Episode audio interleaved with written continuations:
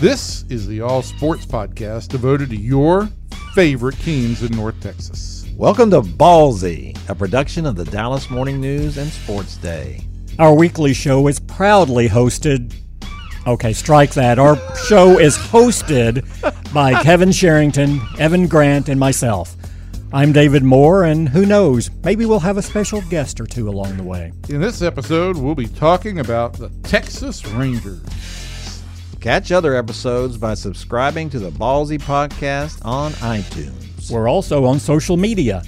Just search Ballzy Podcast on Facebook and Twitter, and you'll be notified of the latest episode. Don't forget, it's Ballzy with a Z. Are you ready, sports fans? Ballzy starts now. Hello, everybody. Welcome into Ballzy, the Sports Day DFW Dallas Morning News Podcast. I am Kevin Sherrington. Joining me in the studio is David Moore. Say hi, David. Hello, everyone.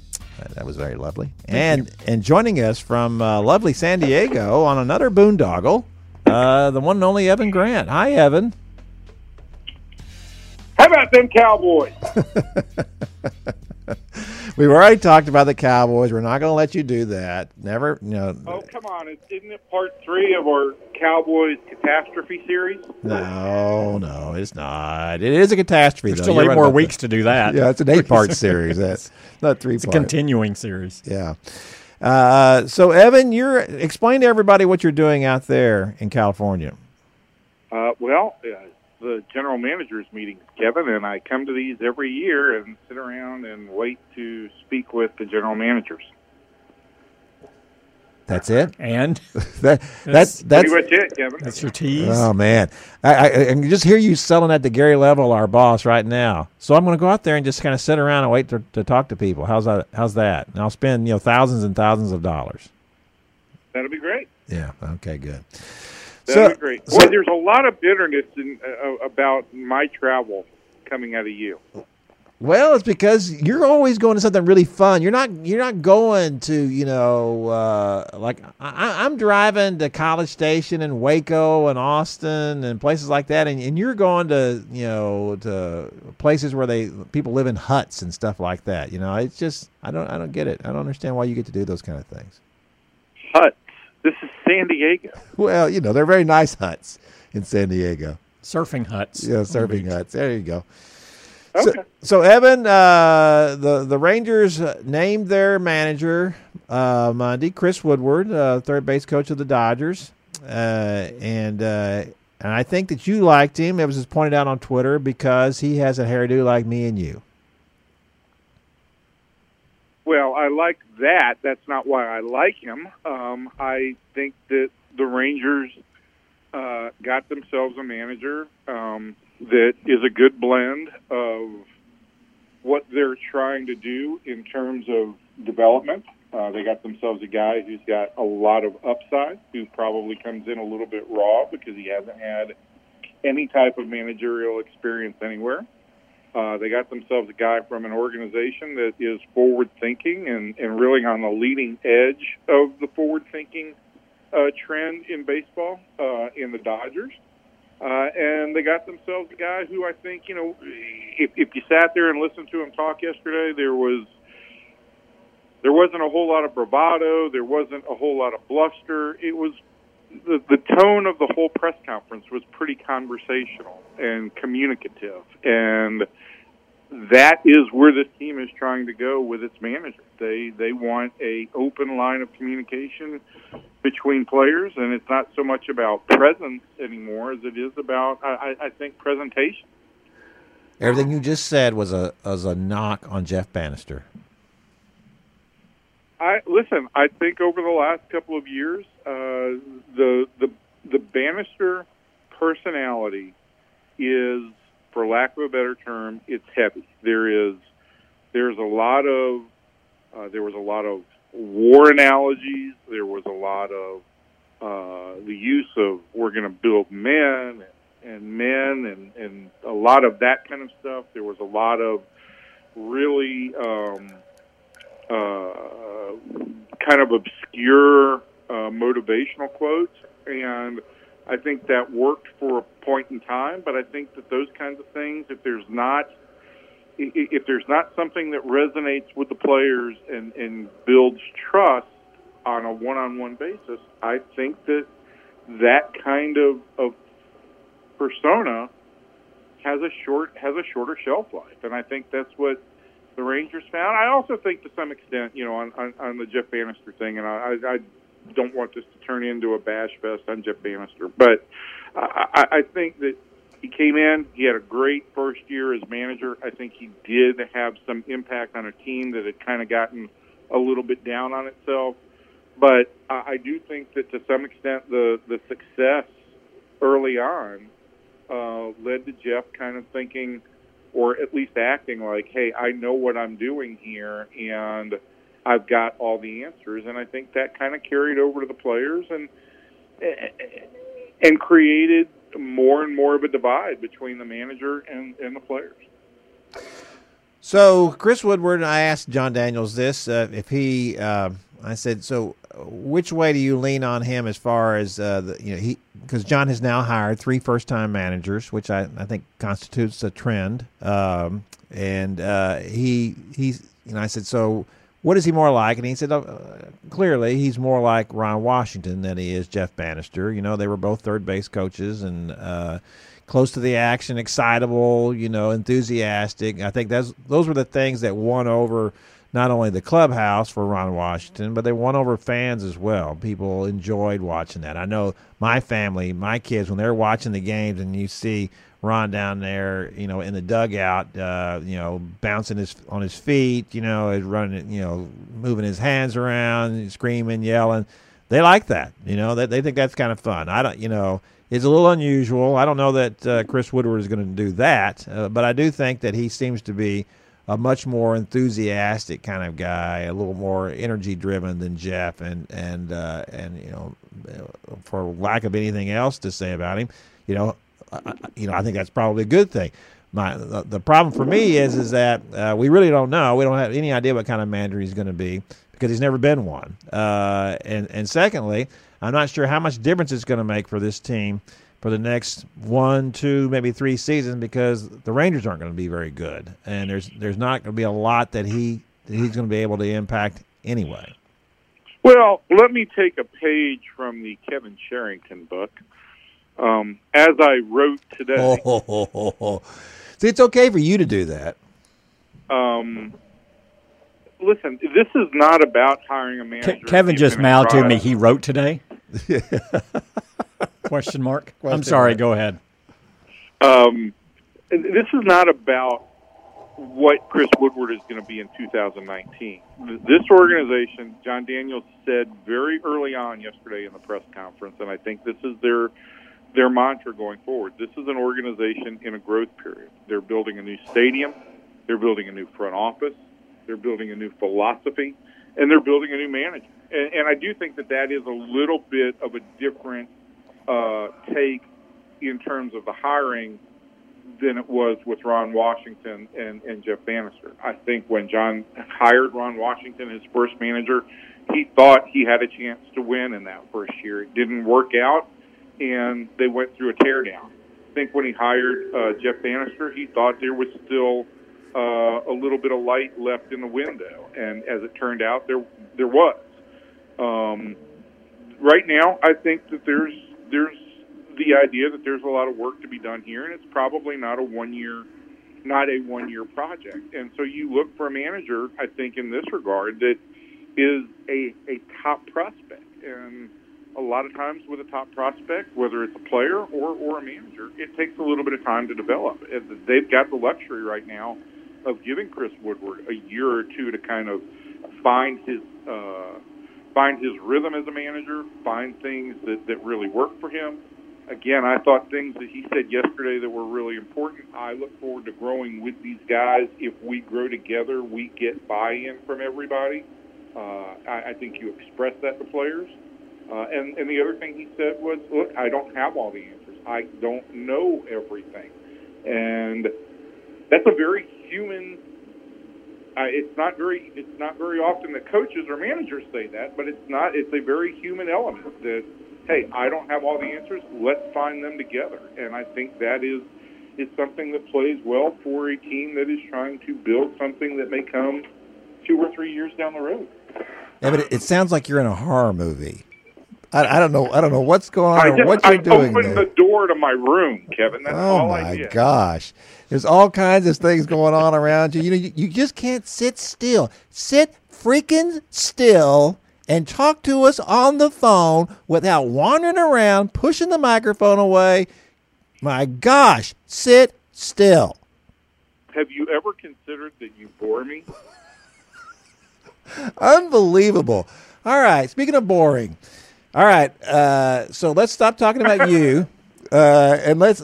I, I'm going to say this, and and uh, and I have already been on record about this, but I, I, I, to me, the most interesting guy who got hired in this offseason is not Chris Woodward. It wouldn't have been anybody they would have hired as manager, at least anybody that Jon Daniels was going to hire, because he was not going to hire a Mike Scioscia, somebody like that with a really strong personality, a great track record, somebody who's going to push back and want to do things his own way.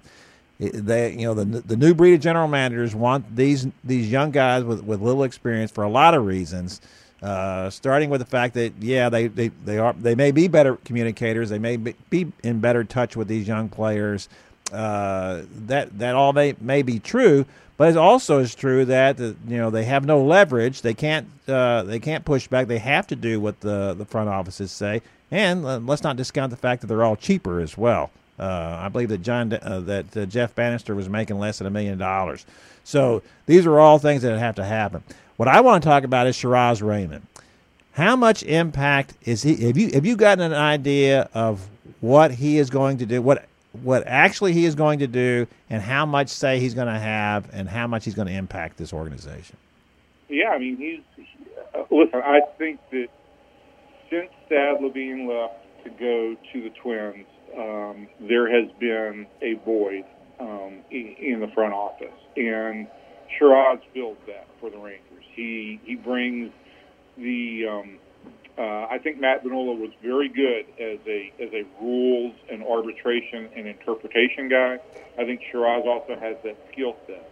I think Shiraz draws from kind of the same background as Thad on a communicator um, and kind of a, um, a a guy who can distill everybody's thoughts in the room and, and, and put them into a good summation.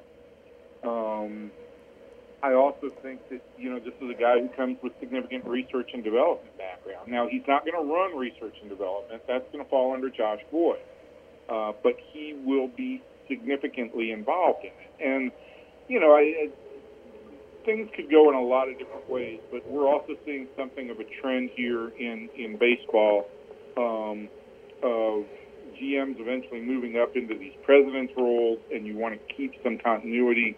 Uh, then an assistant moves into the title of of GM. Uh, I think that that Shiraz going from an assistant GM role in Chicago, where he was a little bit lower on the um, totem pole, to the place he's at now, you know, puts him in the line of succession potentially. Uh, I don't know that that's the reason he was hired. I don't know ultimately that that's exactly what the Rangers are thinking. But yeah, to, to answer your question, this guy's going to have a significant uh, impact. And I think, Kevin, all the moves like Shiraz Rehman and whatever else the Rangers do in building out the front office, uh, the player development staff, they hired a new farm director in Matt Blood to give them an extra um, body at the top of the player development staff. The manager, the coaching staff, these are all foundation moves that the Rangers are making. And those are going to be more significant, I think, than any personnel moves that they make with the roster this year because this is an off season of infrastructure. Yeah. The idea for 2019 is get the right people in place, empower them, get everybody working together, and then make big leaps afterwards. Because you've got to, you know, the other thing that Jon talked about was aligning things, you know, and, and things don't align right now. They don't have the pitching to compete in the big leagues. Uh, they may have to make uh, some moves eventually with guys who are further down the clock towards free agency um, to, to kind of reposition their team. Uh, and, and so right now, the, the the idea is, hey, maybe this team has fallen behind in how it did things. Let's fix that, and then we'll move forward from that from that phase.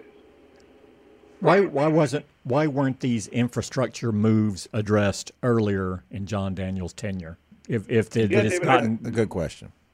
I, I, yeah, I- I mean, I think that's I think it's a great question. I think for for a lot of reasons, you know, this team had success in in, in 2010, 11, 12, 13 were all 90 win seasons.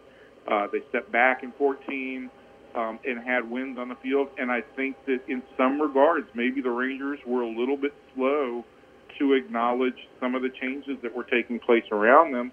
And they were also a little bit insulated in, in their front office thinking. Um, there wasn't a lot of uh, there weren't a lot of outside voices. The guys who were promoted had all been here, uh, and and I think that at some point in time you have the kind of failure that the Rangers have had now for the last two years. It makes you react.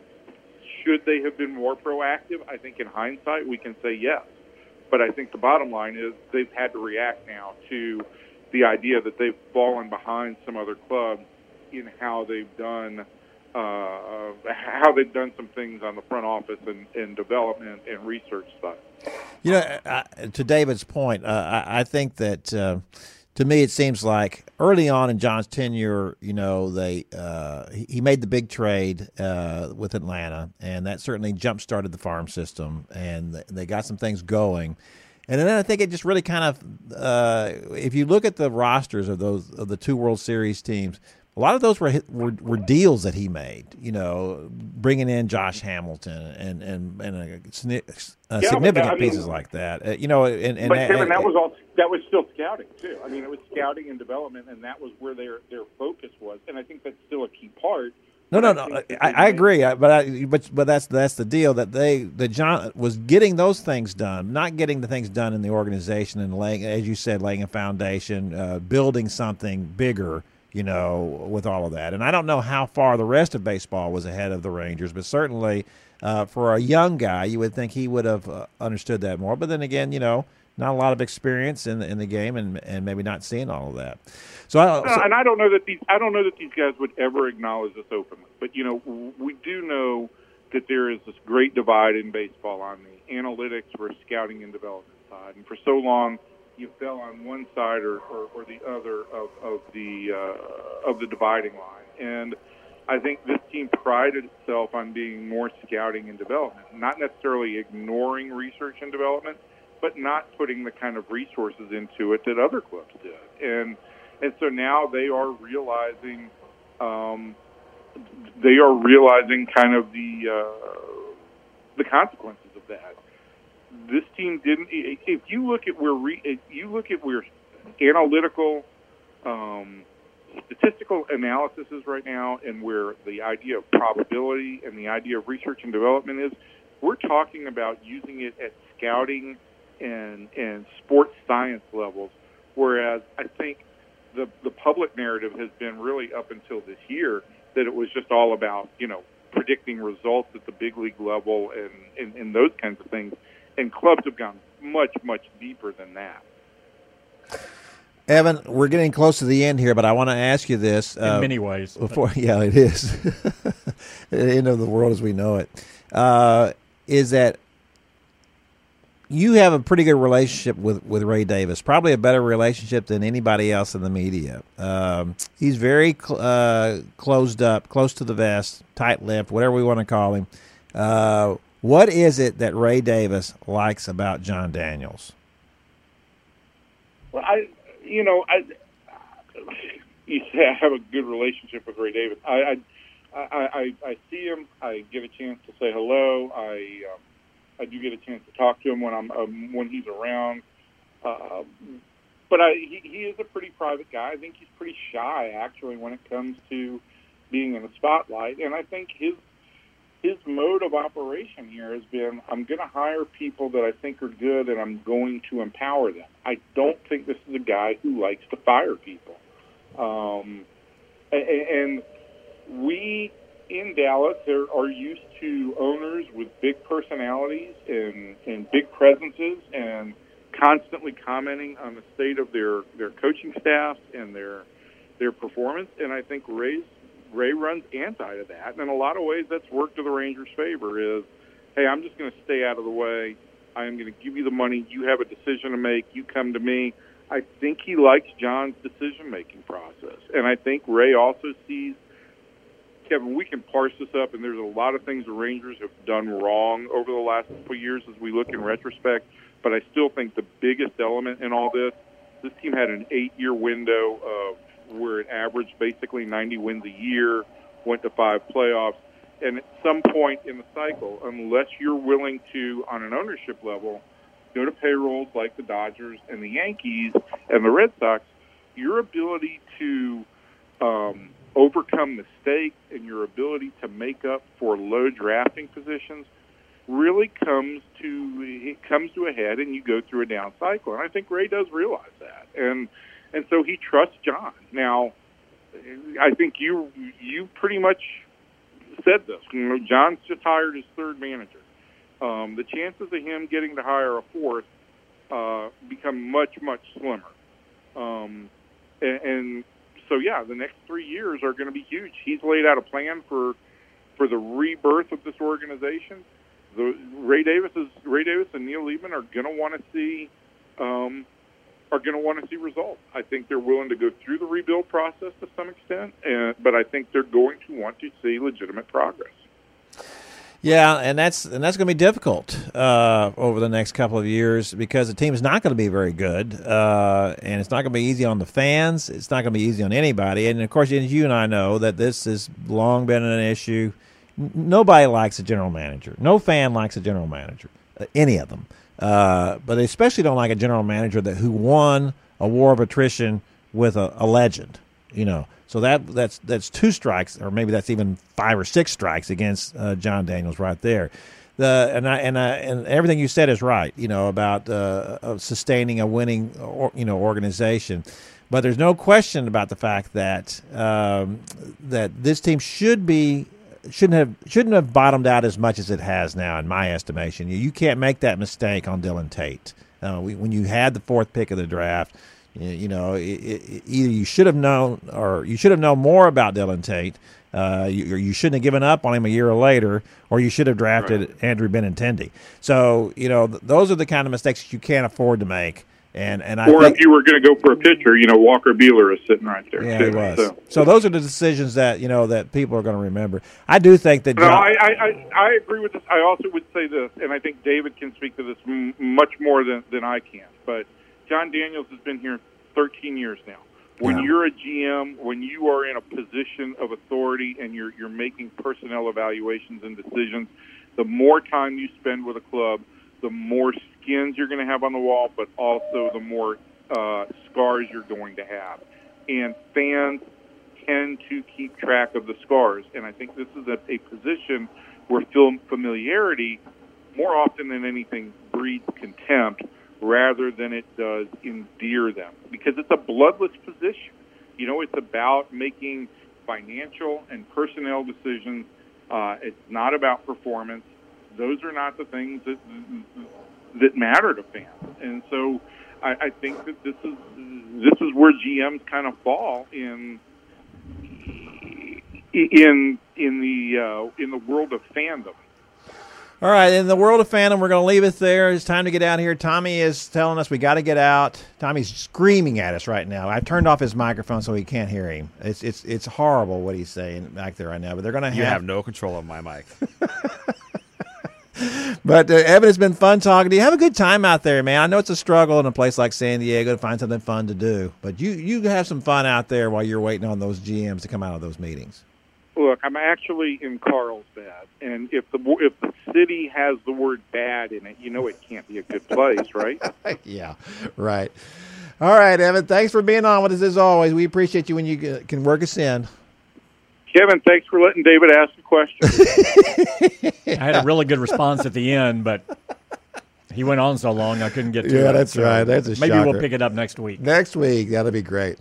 So uh, thanks for Evan, and thanks for all of you for listening. We had also had a Cowboys podcast in which we discovered the dis- discussed the disaster that was Monday Night Football. Uh, I believe Troy Aikman has come out and is now calling for a total overhaul of the organization. Which has been called for periodically throughout time. Yeah, over the last absolutely. 22 years. Like that's going to happen. We all know nothing's happening at the very top of that organization. Nothing. It's it's only going to start happening at the head coach level. That's the that's as high as you're going to get in that organization for change. So anyway, for all of us in here to everybody out there, thanks for coming. Make sure to listen to us. Be watching us on YouTube. Our, our numbers were up last week significantly. Tommy, I'm, I'm giving do you you all the so credit for that. surprised? Yeah, well, I am surprised. But anyway, thanks everybody. Thanks for listening to the Rangers Ballzy podcast. Be sure to subscribe to our weekly episodes on iTunes. Follow us on Facebook and Twitter too. Just search the Ballzy with a Z podcast. Until next time, sports fans, we'll see you.